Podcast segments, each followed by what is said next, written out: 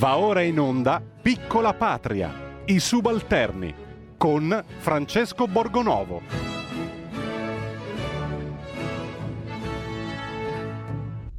Eccoci qui, buongiorno, buona settimana, buon inizio di settimana a tutti.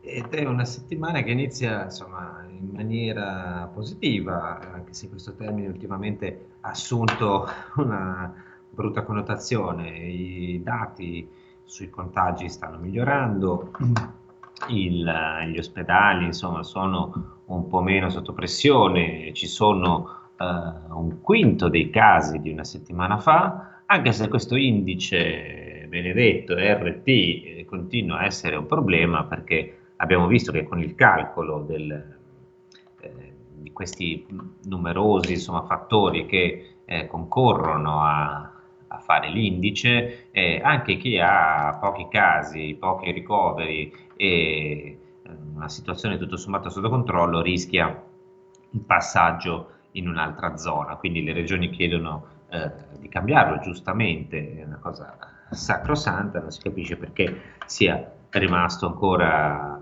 in funzione, anche perché ormai hanno cambiato più e più volte la definizione delle zone e così come questo benedetto coprifuoco, eh, se il cielo vuole, riusciremo a togliercelo dalle scatole eh, quanto prima, anche se è un danno costante al, all'economia, alle categorie dei ristoratori che ancora insomma, sono abbastanza sotto pressione. Però abbiamo scoperto, abbiamo scoperto che invece quando uno è dalla parte giusta, dico giusta, tra virgolette, può fare un po' quello che vuole. Sabato a Milano è andata in scena questa manifestazione a favore del DDL Zan, c'erano 8.000 persone e io non ho visto un articolo che sia uno per dire ma come c'erano 8.000 persone in piazza, eh, va bene le mascherine, saranno stati pure distanziati, però 8.000 in piazza, l'avesse fatto chiunque altro ci sarebbero stati commenti indignati, invece no, in questo caso va tutto bene. In questo caso eh, funziona, la manifestazione è stata ordinata,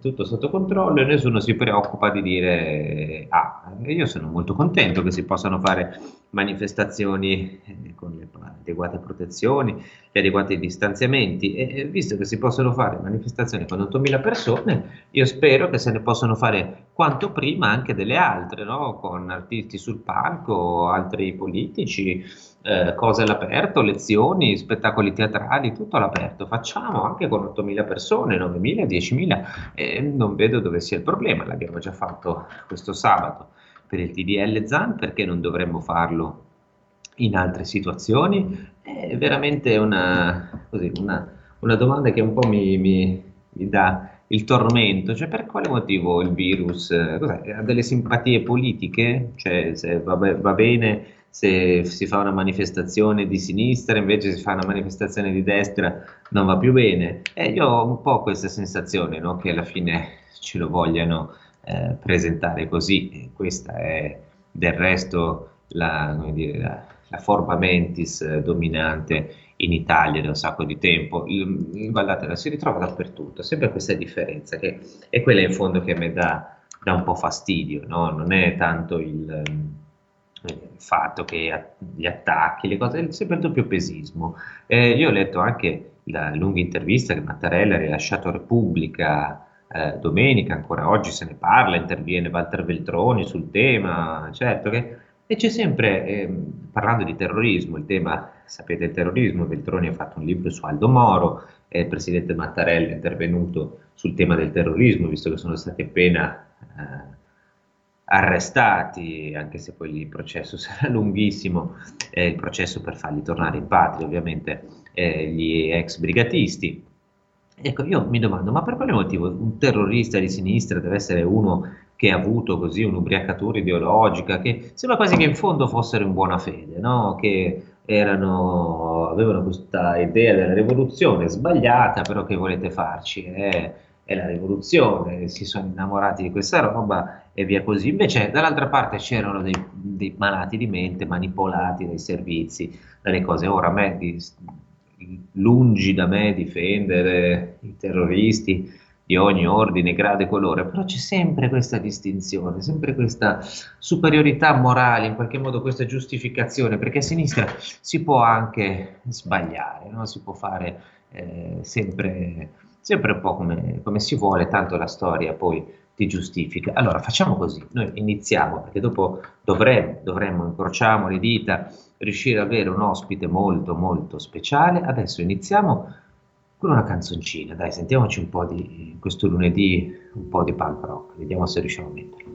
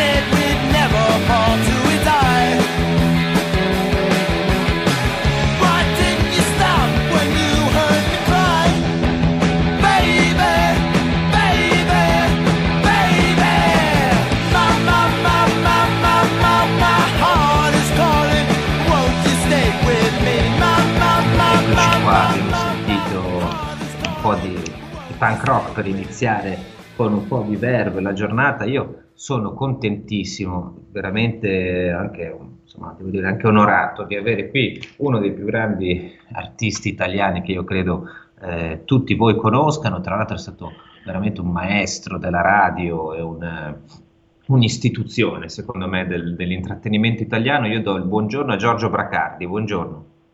Buongiorno. Sento, se può parlare un po' più forte io la sento meglio. Allora, vediamo di parlare un po' più forte, cerco, guardi, a costo di urlare, qualunque cosa. Va benissimo. Assieme a Giorgio Bracardi abbiamo anche, gli do il benvenuto, eh, al collega che è già stato qui insomma, con noi, Martino Cervo, che è il vice direttore eh, della Verità, lo conoscete, e eh, è un grande, come me, credo, estimatore di Bracardi, come tantissimi che ci ascoltano. Buongiorno Martino. Come tutti, buongiorno, condivido l'onore ovviamente. Eccoci, allora io ehm, perché ho voluto chiamare Giorgio Bracardi? Intanto perché volevo avere Bracardi in trasmissione, e, sì, ehm, va bene così, insomma, qualunque cosa, anche se vuole leggermi la lista della spesa a me va bene perché secondo me è un mito assoluto, è uno dei più grandi, quindi per me può fare quello che gli pare e mi dispiace tantissimo che non sia ancora in televisione, alla radio eh, ovunque. Io vorrei chiedergli però per iniziare così um, ricostruire un po' la sua carriera, perché eh, voi conoscete eh, Bracardi come autore radiofonico, come comico televisivo, ma lui è anche un musicista. Eh, come ha iniziato la, la carriera? È stata più una, insomma, ha iniziato con la musica, con la scrittura, con l'umorismo, come, qual è la prima cosa che l'ha avvicinata al mondo dello spettacolo, Bracardi? Perché vengo da una famiglia di musicisti Eh, ho studiato da ragazzino come tutti i miei fratelli e mie sorelle, cinque figli, due femmine e tre maschi.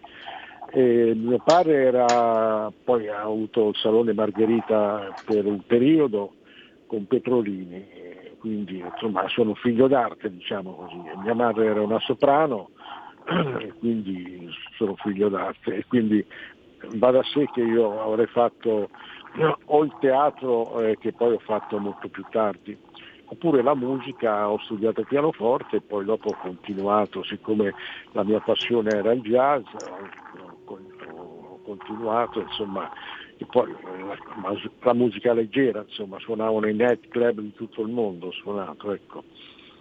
lei ha avuto occasione, ha potuto conoscere anche Petrolini quindi, o no? O era Beh, troppo no, piccolo? Eh, mio fratello più grande, Federico, che è morto a 96 anni, eh, eh, mi diceva che mi prendeva in braccio, però io non mi ricordo perché ero molto piccolo, Petrolini mi sembra che è morto nel 1937, no, no, non mi ricordo.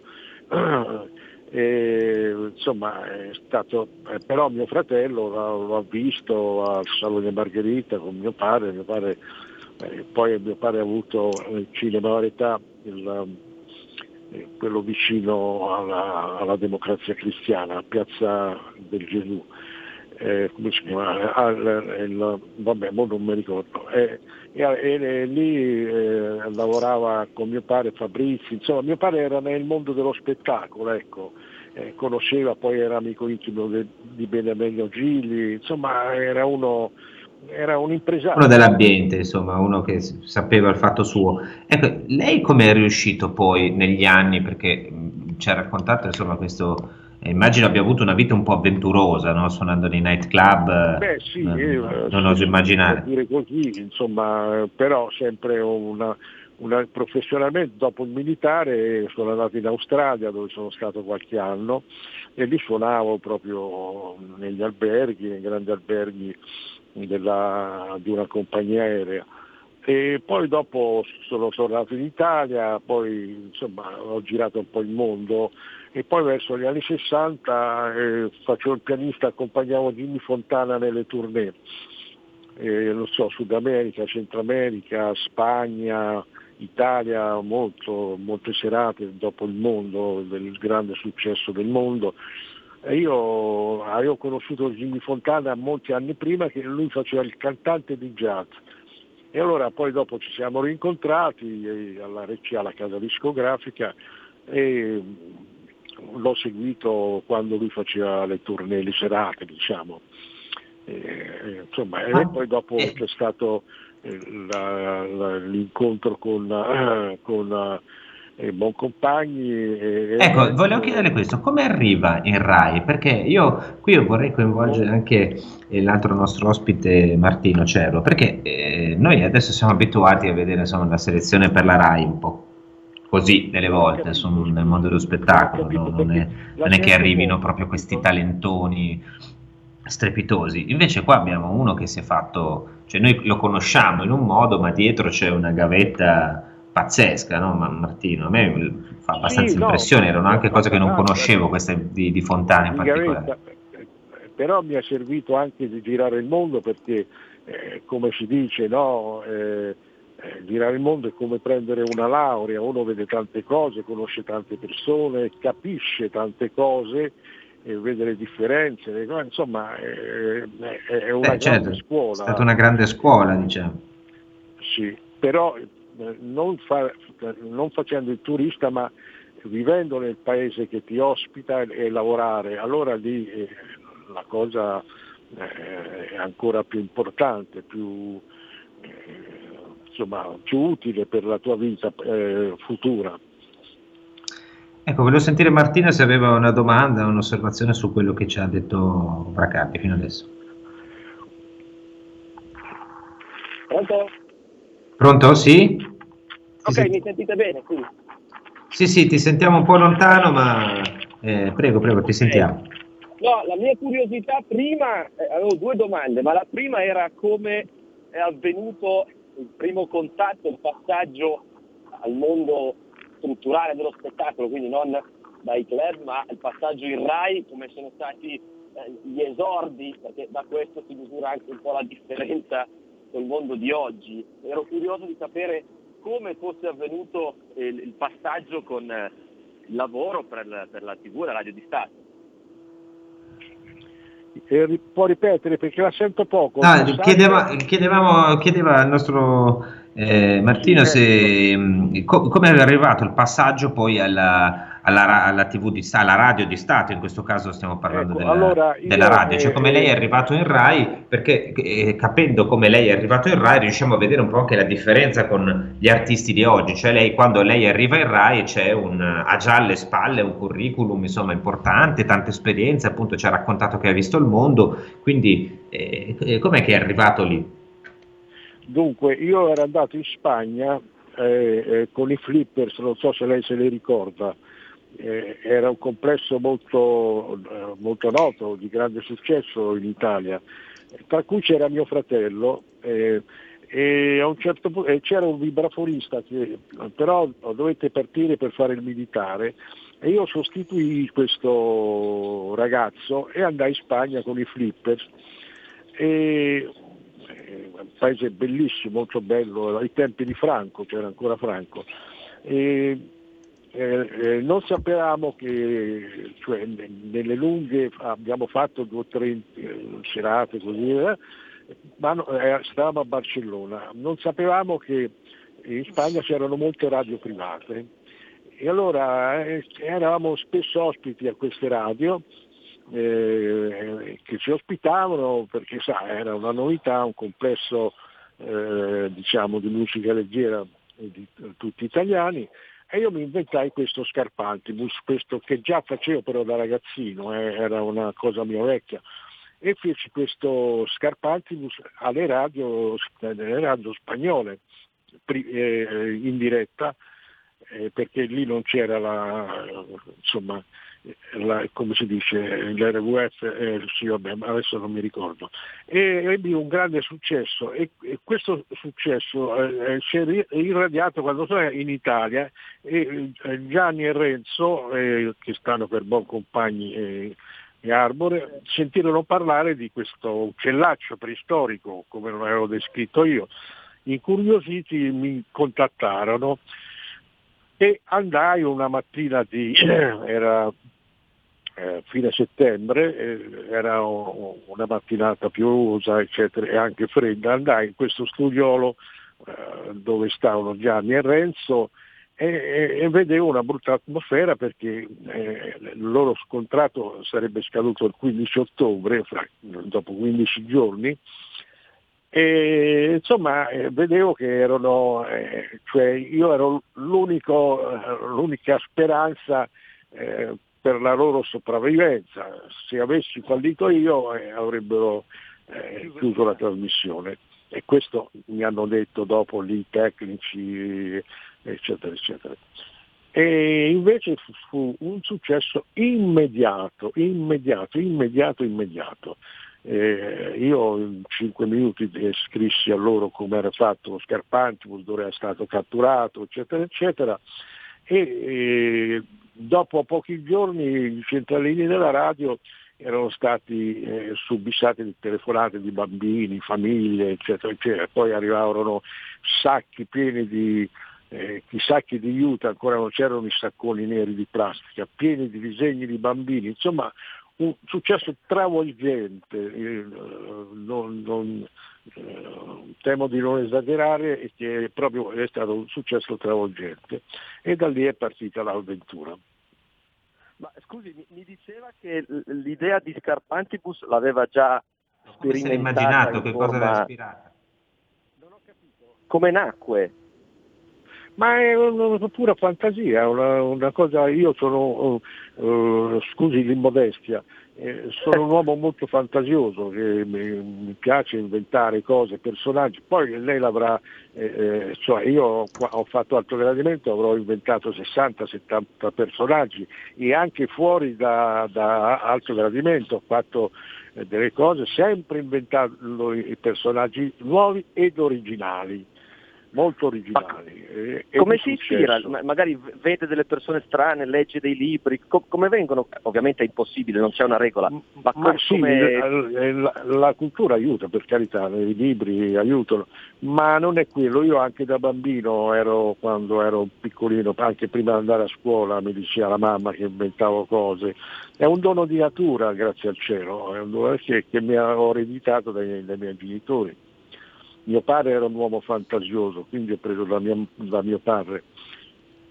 Però lei riusciva anche a fare, eh, come dire, a, a, dargli vita, cioè a, a fare le, le voci, a, aveva anche questo talento, no? Perché lo Scarpantibus, se non sbaglio, fa anche un verso, ha un verso infatti, molto particolare, no? Che, è, è, giusto quello che dice lei. La cosa non si limitava alla, all'invenzione del personaggio, ma eh, eh, gli davo la voce e poi quando sono andata in televisione proprio eh, gli ho dato il volto, gli ho dato il, eh, l'ho vestito, l'ho, il tutti, i tic, eccetera, eccetera. Eh, non mi sono limitato solo a, a, a, all'invenzione di una voce, perché altrimenti sarei stato costretto a stare tutta la vita in radio, a essere il classico oggetto misterioso. Invece, certo. per esempio, quando eh, per la prima volta, eh, quando mi chiamò Raffaella Carrà, che non finirò mai di, di ringraziare, eh, eh mi, eh, mi, invitò a partecipare a otto puntate di Ma che sera, che era la prima trasmissione a colori della RAI, e io feci Catenacci, Catenacci il fascista, no? Certo. E, sa, il problema era quello, fino allora il fascista era stato sempre eh, considerato un personaggio sgradevole, antipatico, invece io immediatamente sono entrato nella simpatia e degli uni e degli altri, nel, nel senso dei fascisti e degli, dei comunisti, no? E tutti mi dicevano, eh, vedrai quando uscirai, farai le serate, le botte le prenderai, invece niente, è stato successo prima, da ambo le parti. Ah, oggi Catenacci che cosa direbbe se vedesse la situazione attuale? Beh, è normale cosa direbbe, direbbe quando c'era lui, caro lei, no? la frase che ho inventato io, no? eh, eh, insomma, eh, che, che se, ci, vorrebbe, ci vorrebbe eh, un duce, eh. insomma, chiaramente questo nella... Come se è la soluzione per tutto quella, diciamo. sì, vabbè, ma è un po' quello che l'uomo, l'uomo, forte che tutti invocano tante volte, specialmente noi italiani, ma l'uomo forte non esiste, io sono per la democrazia, l'uomo forte poi dopo, eh, partendo da dei grandi dittatori, da, anche prima di Napoleone, eccetera, sono tutti finiti male, è, è normale, insomma, eh, tutto il potere non può essere concentrato su una, una sola persona la democrazia. Io poi tra l'altro sono cresciuto nelle democrazie anglosassoni e lì è veramente vige la vera democrazia. Tu pensi che la democrazia in Inghilterra è, sta lì da... Quindi lei è un, è un liberale, diciamo. Come? Lei è un, è un, liberale, un liberal eh, da un certo punto io di vista, no? Liberal al 100%, guarda, io sono liberal al 100%, a me mi hanno dato il fascista di tutti i colori, ma io sono anche perché girando il mondo e conoscendo il mondo si vede la differenza eh, nella nostra situazione che ancora per esempio il nostro paese eh, a causa del carattere di noi italiani eh, adesso non voglio parlare della città di Roma, guardi che roba che è, eh, siamo ancora, eh, non conosciamo la vera democrazia proprio al 100%.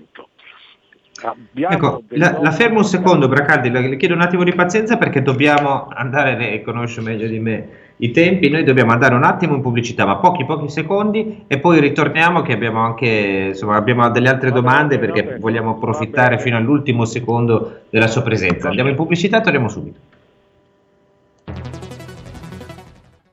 Il futuro appartiene a chi fa squadra. Le radio italiane si uniscono per giocare la partita da protagoniste. Nasce l'app Radio Player Italia. 140 stazioni in una sola rete. Scegli la tua preferita e ascolta il suono perfetto del digitale. Gratis, senza registrazione, senza interruzioni. Compatibile con tutti i device. Le notizie, la compagnia, la musica scelta da chi la ama, la conosce e la vive. Scarica Radio Player Italia. Il futuro batte con la radio nel cuore. Anche RPL è disponibile su Radio Player Italia.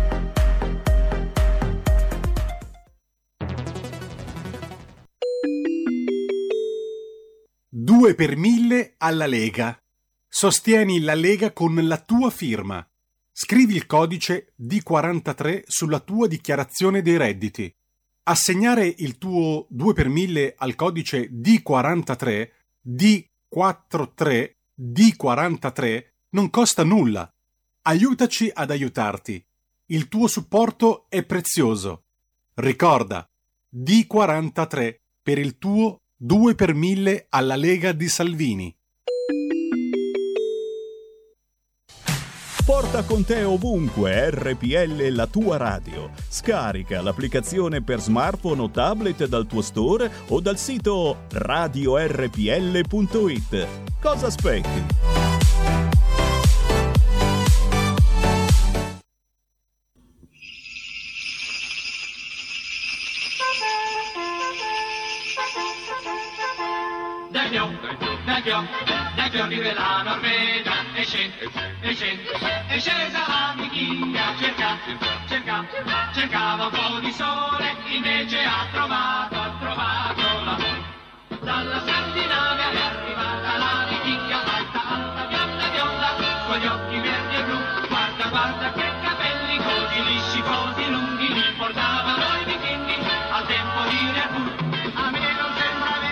Ecco, questi, visto che li hai citati prima, erano i Flippers con una canzone che abbiamo recuperato eh, da, come dire, dagli archivi di internet. Era anche, insomma, se poi eh, chi, la, chi, la, sente magari eh, se la ricorda, io così a primo, primo acchito non, eh, non, me li ricordavo, invece poi sentendo questa è un brano che ho già sentito. E abbiamo ancora con noi, io continuo a ringraziarlo perché sono veramente contento ed emozionato ad averlo qui.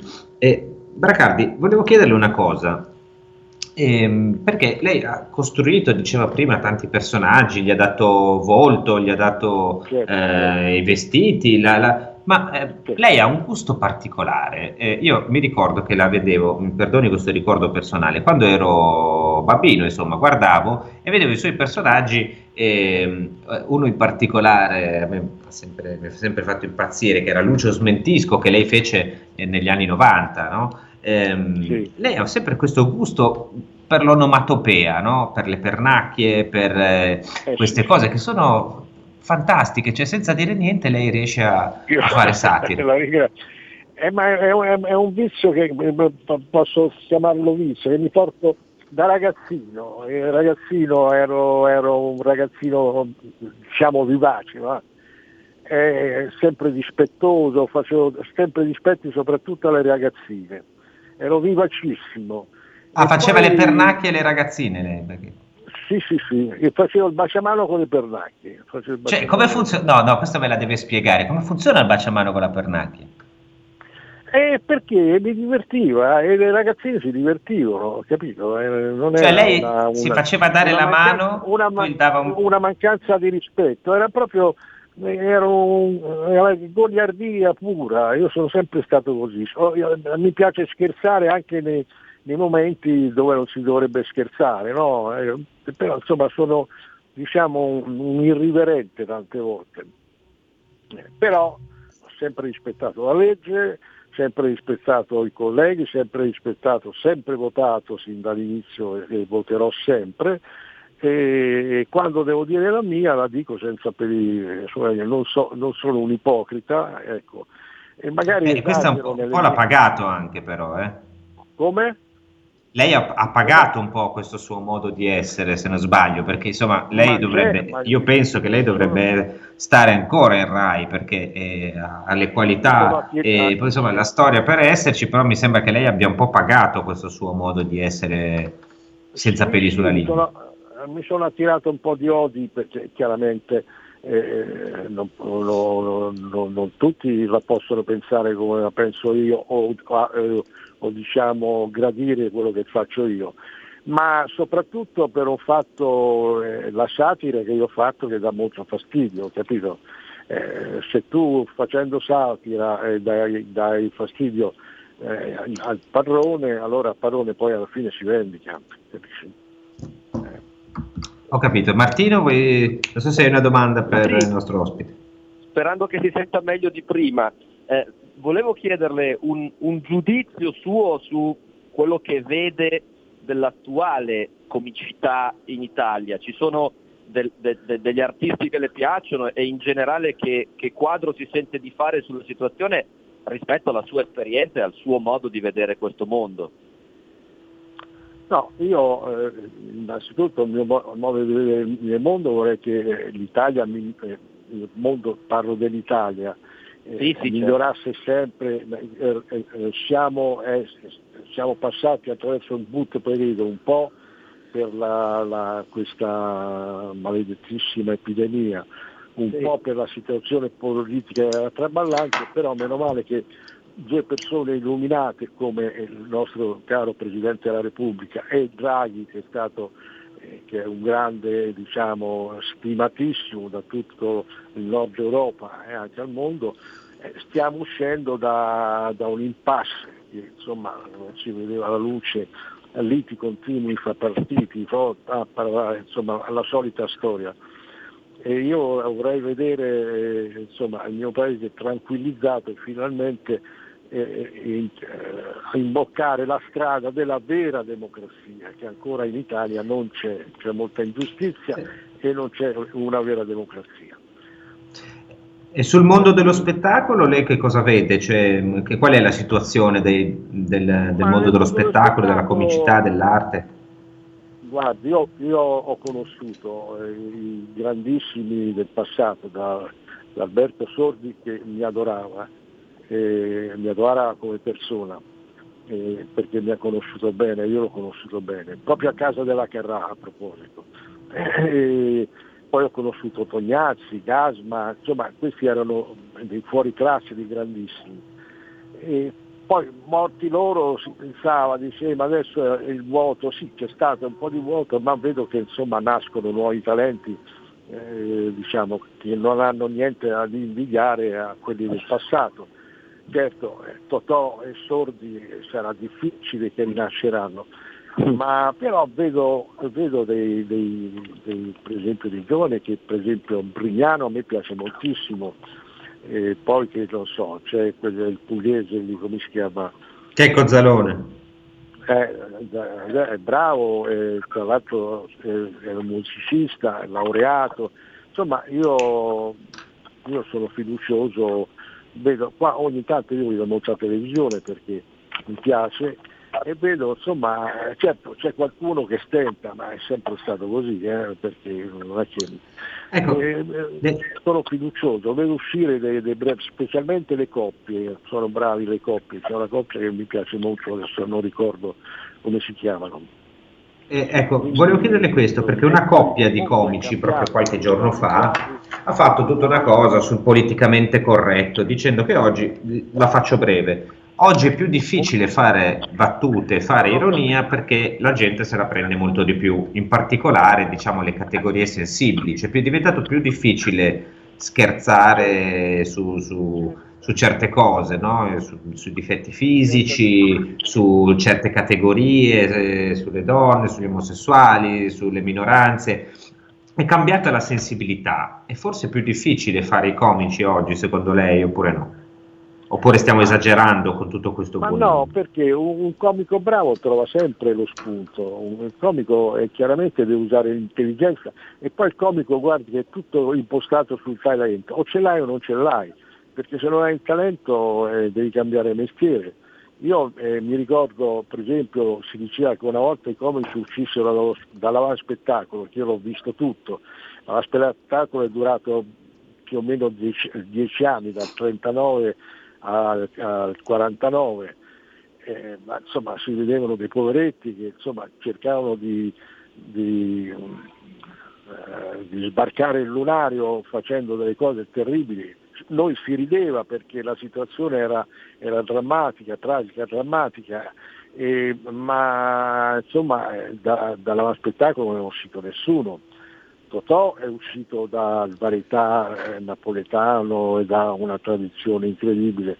Eh, Alberto Sordi dalla rivista, non dalla spettacolo, ma Alberto Sordi è uscito con Fellini da, dal cinema.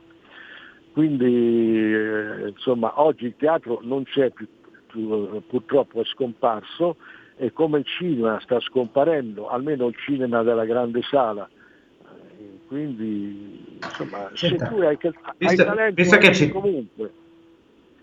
Si dica, Visto dica. che ci- di- dica, dica.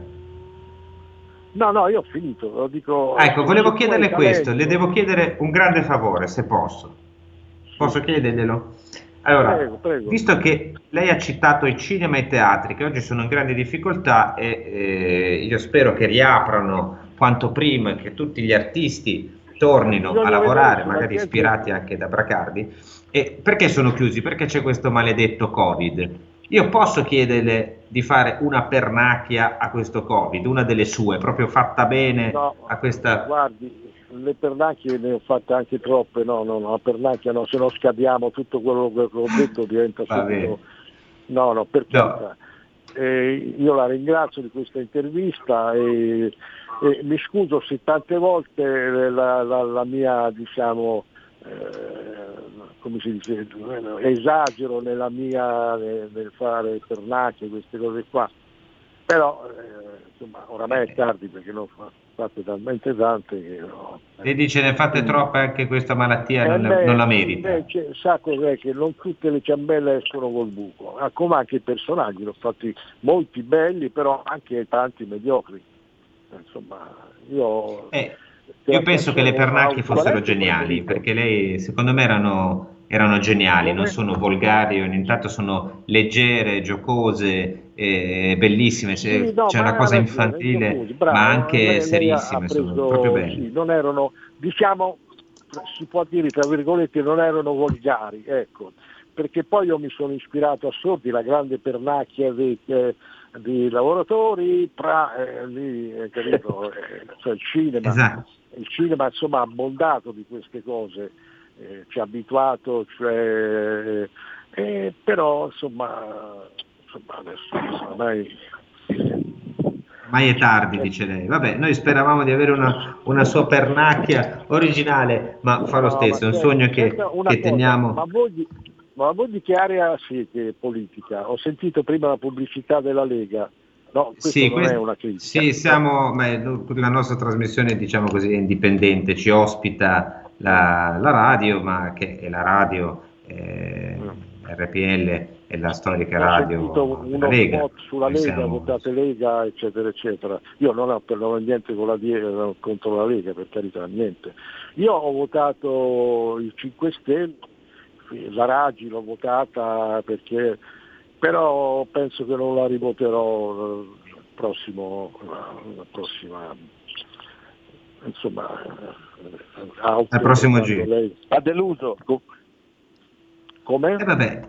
No, niente, questo ci ha dato anche una notizia, insomma, eh, credo che siano delusi in tanti come lei. Eh, noi non dobbiamo, noi guardi, non dobbiamo per forza fare politica qui, come sanno i nostri ascoltatori, noi non, non siamo Sì, però, par- partigiani. Insomma, io sono eh, romano che ama moltissimo la sua città. Eh, in cinque anni questa ragazza eh, poteva fare molto, mol- molto, molto di più. Eh, diciamo che si è impegnata poco, ecco. Poi io sulla sua onestà, sulle cose metto la mano nel fuoco, per carità, no? ma eh, ci vogliono le spalle molto molto larghe perché eh, eh, eh, ehm, amministrare Roma è molto difficile, Roma è, mo- è una città molto molto molto difficile. Ci vuole, secondo me ci vorrebbe un governatore, che ne so, uno proprio, capito, perché è una città difficile, bella, bellissima, ma è difficile. Eh, eh, forse insomma, racco- qualcuno raccoglierà l'appello. Io, noi siamo in chiusura, io ringrazio tantissimo Giorgio Bracardi di essere stato con noi, di essere stato così tanto tempo e da così presto la mattina. Io la ringrazio, ringrazio Martino Cervo che mi ha dato una mano in, in questa chiacchierata e ringrazio grazie, voi, spero che insomma, siete stati contenti di risentire la voce di questo grande artista. E noi salutiamo Giorgio Barcardi, gli diciamo che se vuole tornare noi lo ospitiamo quando vuole, quando ha qualcosa da dire i nostri microfoni sono aperti, io vi auguro una buonissima settimana e insomma speriamo che migliori la situazione del Covid, la situazione delle aperture. E abbiamo voluto iniziare così, con un grande personaggio che ci ha dato, secondo me, un pochettino di, di leggerezza, qualche aneddoto meraviglioso e un po' di speranza per domani. Grazie a tutti, grazie a Giorgio Barcardi e Martino Cervo, buona settimana. Avete ascoltato Piccola Patria, i subalterni, con Francesco Borgonovo.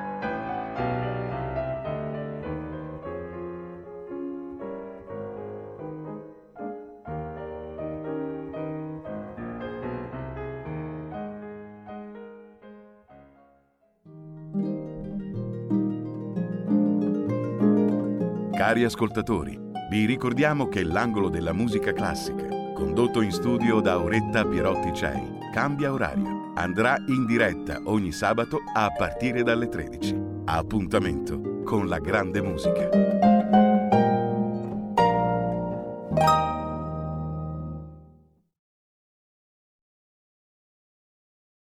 Va ora in onda dopo la rassegna stampa.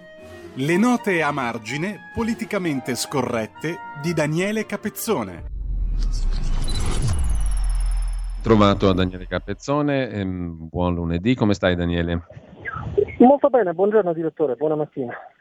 E grazie naturalmente, dal lunedì al giovedì il consueto punto sui fatti del giorno, tra i fatti del giorno sicuramente il dibattito una volta di più sulle cosiddette riaperture, ma da quanto tempo ne stiamo parlando? E secondo te, di che cosa stiamo parlando?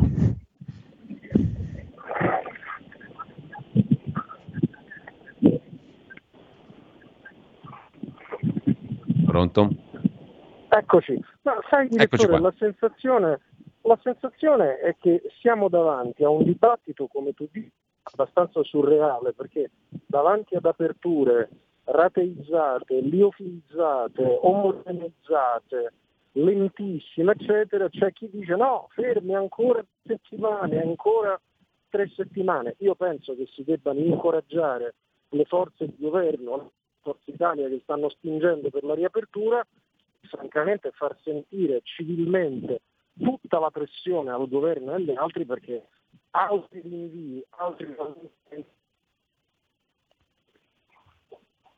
Daniele, la comunicazione non è, non è ottima, però mh, mi allaccio a quello che mh, tu stavi dicendo in merito a questa questione eh, per farti un'altra domanda che è relativa a uno dei fatti di oggi. Il fatto che l'Europa abbia deciso, la Commissione europea, di non rinnovare il contratto con AstraZeneca. Cos'è? Solo inadempienza contrattuale o altro? Perché intorno ad AstraZeneca c'è stata anche una battaglia di sapore più politico anche per certi versi, no? No, non c'è dubbio, guarda, io la penso come te anche su questo argomento. AstraZeneca agli occhi dell'Unione Europea due colpe, eh, tra virgolette. La prima è quella di essere per metà eh, eh britannica, come sappiamo è un soggetto anglo-svedese. Eh, la seconda colpa, tra virgolette, è quella di costare 6 o 7 volte di meno di altri vaccini. Di tutta evidenza c'è un tentativo di favorire con argomenti e pretesti di vario tipo altre realtà a partire da BioNTech tedesca partner di Pfizer. Ecco, Daniele, facendo un piccolo passo indietro, se dovessi dare uno sguardo complessivo allo stato di salute attuale della maggioranza ampia teoricamente e anche però praticamente in Parlamento che sostiene Draghi. Facendo la sintesi di tutte le questioni, riaperture, eh, questione immigrazione che pare debba essere uno degli oggetti del prossimo incontro della maggioranza e del governo, visto che i numeri cominciano a preoccupare eh, dibattiti intorno appunto mh, alle agende delle diverse forze politiche, chi privilegia i temi tipo Zan, chi privilegia altri temi. Insomma, se dovessi fare uno sguardo, dare una valutazione di sintesi, come sta il governo Draghi secondo te in questo momento? Guarda, la metterei così. La Lega ha erosità, diciamo, finora eh, ingoiato qualche boccone amaro, ma adesso come in montagna può scollinare, cioè la parte più difficile mi pare passata. Ora tu avrai un'accelerazione delle riaperture, hai una nazionale che può proseguire, hai una ripartenza dell'economia, cioè ora francamente la, la, la parte più amara l'hai fatta, puoi andare solo a stare meglio. ecco, mm, ti abbiamo perso mh, per qualche secondo. Non so se adesso tu mi stai sentendo bene, Daniele. Pronto? Devo, eh, devo Giulio, presumere. Proviamo a richiamarlo. Ah, eccolo, eccolo. Sì. Eccoci, sì, no, stamattina abbiamo un po' di difficoltà telefoniche, però riusciamo comunque a capirci. Ehm... Quanto, invece, quanto invece a Draghi, eh, suggerirei sì. a lui di dire alle altre forze politiche che non usino i numeri debordanti che hanno in Parlamento per imporre un'altra agenda, gli Ussoli, Zan, eccetera, perché questo mi sembra mortale per il governo. Ecco, altro tema mh, mm, ancora in uh, primo piano questa mattina la questione ehm, che mh, mm, tu hai anche affrontato direttamente con un'intervista al, um, al, vicepresidente del Senato Calderoli degli equilibri dentro il centrodestra. Mm? Calderoli fa un ragionamento empirico, dice mh, mm, chi sta all'opposizione adesso è abbastanza facilitato, ce ne sta uno solo di partito all'opposizione, Fratelli d'Italia ma non per molto ancora, godrà del beneficio dell'opposizione. Mm, anche tu la pensi così? Sì, sì, è proprio quello che dicevo, non so se l'audio... Eh, ci siamo un po' persi con l'audio probabilmente. Ecco, eh, mi scuso molto. Io condivido proprio, eh, evocavo le cose che diceva Calderoli che mi sembrano convincenti, cioè in termini ciclistici la Lega sta scollinando, no? la parte più difficile in salita l'ha fatta eh, il tiro e molla con speranza nelle settimane passate, ora le cose possono solo andare meglio perché le riaperture accelereranno, l'economia ripartirà e quindi io penso che i sondaggi anche registreranno questo in positivo. Condivido anche la parte in cui Calderoli, pur naturalmente difendendo puntigliosamente le ragioni del suo partito, invita comunque a farlo sto tavolo e a raggiungere diciamo, una qualche intesa, insomma evitare che il centrodestra si lasci dividere e disarticolare anche verso le amministrative. Ecco, a proposito di amministrative, Conte ha detto la nostra candidata, ricandidata è Virginia Raggi a Roma, ma sia a Roma che a Milano per il momento non ci sono mm, candidati alternativi credibili. A Milano poi francamente la scena sembra molto sguarnita per il momento, non so se si verranno estratti come dire delle sorprese all'ultimo, però eh, in questo momento la situazione non è, è esaltante per l'elettore che non voglia ricon- riconfermare i sindaci uscenti, mettiamola così, nel senso più neutro possibile. Guarda, mettiamola così, dopo i fatti di ieri sera e di stamattina, mentre ci parliamo, diciamo, sembrano saltate le intese tra PD e 5 Stelle, probabilmente ci saranno soltanto a Napoli, ma è da stabilire. Quindi tu hai un, chiamiamolo col suo nome, un fallimento netto della scommessa politica prima di Zingaretti e poi di Letta, che era quella di dire ci mettiamo insieme PD e 5 Stelle. Nel momento in cui c'è questo fallimento, eh, il centrodestra ha un calcio di rigore che non può sbagliare a Milano, a Roma, a Torino, a Bologna e anche a Napoli. Ovviamente Bologna è più difficile per varie ragioni, però sono cinque città oggi governate male dal centro-sinistra, qualcuna va portata da quest'altra parte, quindi il centrodestra deve francamente accelerare a questo punto. Eh. Io davvero mi sorprenderei se si traccheggiasse ancora un po'. Ecco, per quanto riguarda mh, la legge Zana, abbiamo parlato più volte mh, dividendo diciamo così, i contenuti relativi alle libertà eventuali e ehm, positive rispetto invece a una criticità sulla libertà di opinione, no? il famoso articolo 4 che abbiamo commentato anche insieme più volte. Secondo te si supererà questo, questo, ostacolo, che poi credo sia uno degli ostacoli fondamentali sulla strada di una condivisione anche di diritti che non credo che nessuno più metta in discussione nel 2021 fondamentalmente. Però certo, lì c'è un grosso limite che a qualunque persona di buon senso, e il buon senso mi sembra che sia stato espresso sotto tutti i fronti politico-parlamentari e ideologici, perché questa legge ha, diciamo così, anche catalizzato critiche all'interno dello stesso Partito Democratico. No? E, e, questo sia un po' il punto. Secondo te si riesce ad accantonare questo punto, che tutto sommato non dovrebbe essere così no? Mm, ostaco- ostacolante ai fini di un superamento delle, mm, delle diversità e delle, delle, delle, opposizioni. Eh, per questo dicevo, so che la cosa può ad alcuni apparire impropria, ma per questo mi appellavo a Draghi, no?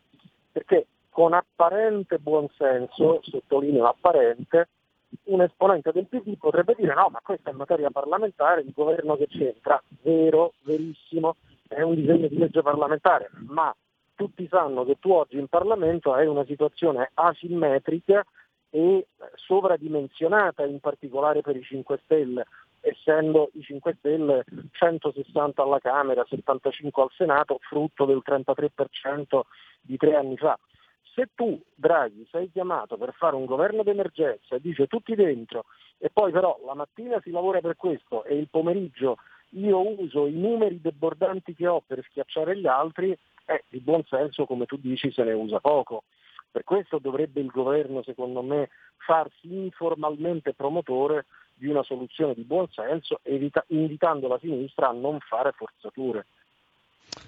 Ultima cosa, avremo modo di riprenderla, adesso siamo in chiusura, ma eh, volevo sapere se condividi l'allarme, tra virgolette, lanciato da Federico Fubini oggi sul Corriere che dice attenzione, qua stiamo facendo l'errore che facemmo nel 92 quando prendemmo sotto gamba il trattato di Maastricht, che sarebbe stato ampiamente condizionante per il futuro e lo è ancora oggi. Allo stesso modo stiamo prendendo sotto gamba la transizione ecologica. A qualcuno farà ridere, ma stiamo giocando una partita che impone delle pesanti conseguenze anche per il sistema produttivo e magari anche per il nostro territorio, visto che magari dovremo mettere tante palle eoliche secondo l'intento ideologico di qualcuno. O comunque discutiamone però, perché parlare di transizione ecologica significa anche parlare di che tipo di impresa, di industria, di produzione noi vogliamo.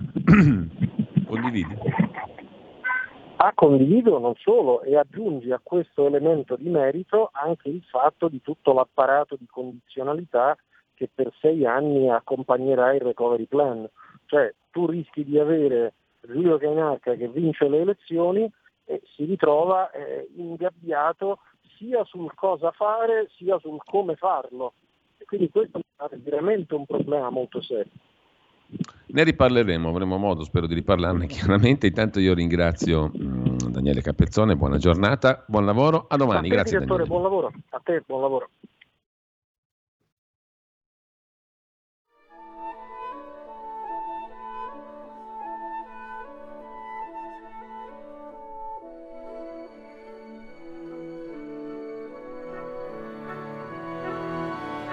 Avete ascoltato dopo la rassegna stampa.